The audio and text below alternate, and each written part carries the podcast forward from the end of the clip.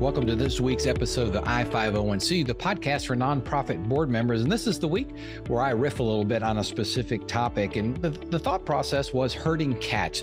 You know, managing a board of directors for a nonprofit is oftentimes akin to, to herding cats. And, and I, I, I, took a step back. I thought, you know, let's think about this. The nonprofit governance model. It, it's very interesting, right? You've got a board of un, uncompensated people that are there to guard the public trust because it is a nonprofit. Therefore, tax dollars aren't being paid, which essentially is the same thing. Is you know, uh, if you're not collecting taxes, it's using tax dollars. If that makes sense, that may be backwards, but anyway, you get my point.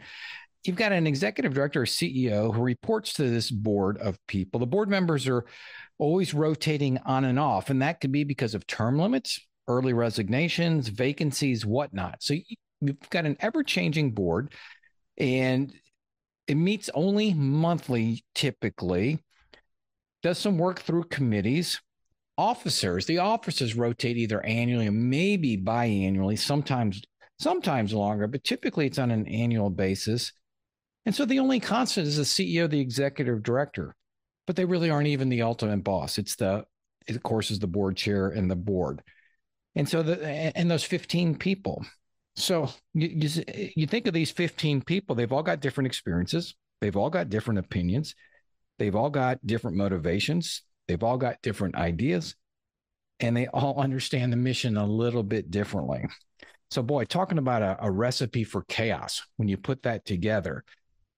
But is it really as dysfunctional a system as I portrayed it to be, or is it brilliant? Hey, everybody, this is Michael Corley. Just wanted to let you know we are now sending out a weekly, very brief newsletter tips, tricks, pointers to nonprofit executives. That includes both board members and CEOs, executive directors. If you're interested in receiving this, please go to thecorleycompany.com forward slash newsletter and you can sign up. Once again, that's thecorleycompany.com forward slash newsletter. You know, this this structure ensures a variety of involvement and thought and if structured properly, it allows some very creative and strategic discussions. But, but in order to do this, you really have to have a solid, defined governance model in place. And that's the purpose for today's discussion is to discuss the importance of having a, a regimented, a, a solid governance model in place because having those processes in place really does allow for creativity and allow for strategic discussion. And, and, and let's think about this. What if I t- when I talked about the board rotating on and off? So that means you're forever recruiting new board members. You want to position those. Do you have a process in place for recruiting, for voting on, and for onboarding the new board members? If you do, everybody knows where you are in the process. Everybody knows the expectation.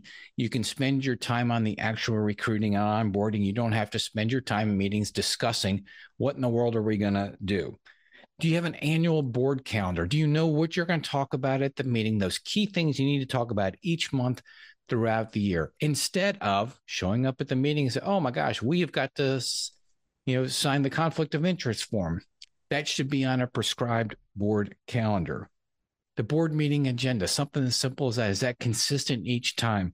Do you use the consent agenda for routine items and then spend the time discussing very strategic issues, something at the board level.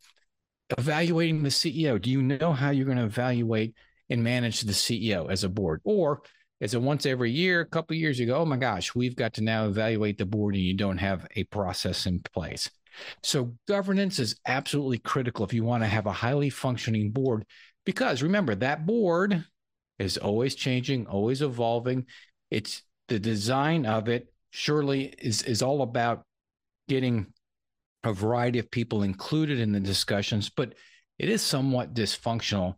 But a good, solid governance program would allow that to to not be the case, not to be the situation. So if I was doing an advertisement today, it'd be you board chairs out there, you CEOs, you executive directors, make sure you've got a solid governance program, governance plan in place so people know their expectations, what's expected of them, their roles, responsibilities, so that if you have somebody new jumping on the board, or if you have somebody that's been there at any number of years, they know what's coming up next and what role they can play. So that's that's my rant for today. Michael Corley, the I501C, of the podcast for nonprofit board members, and we'll see you next week.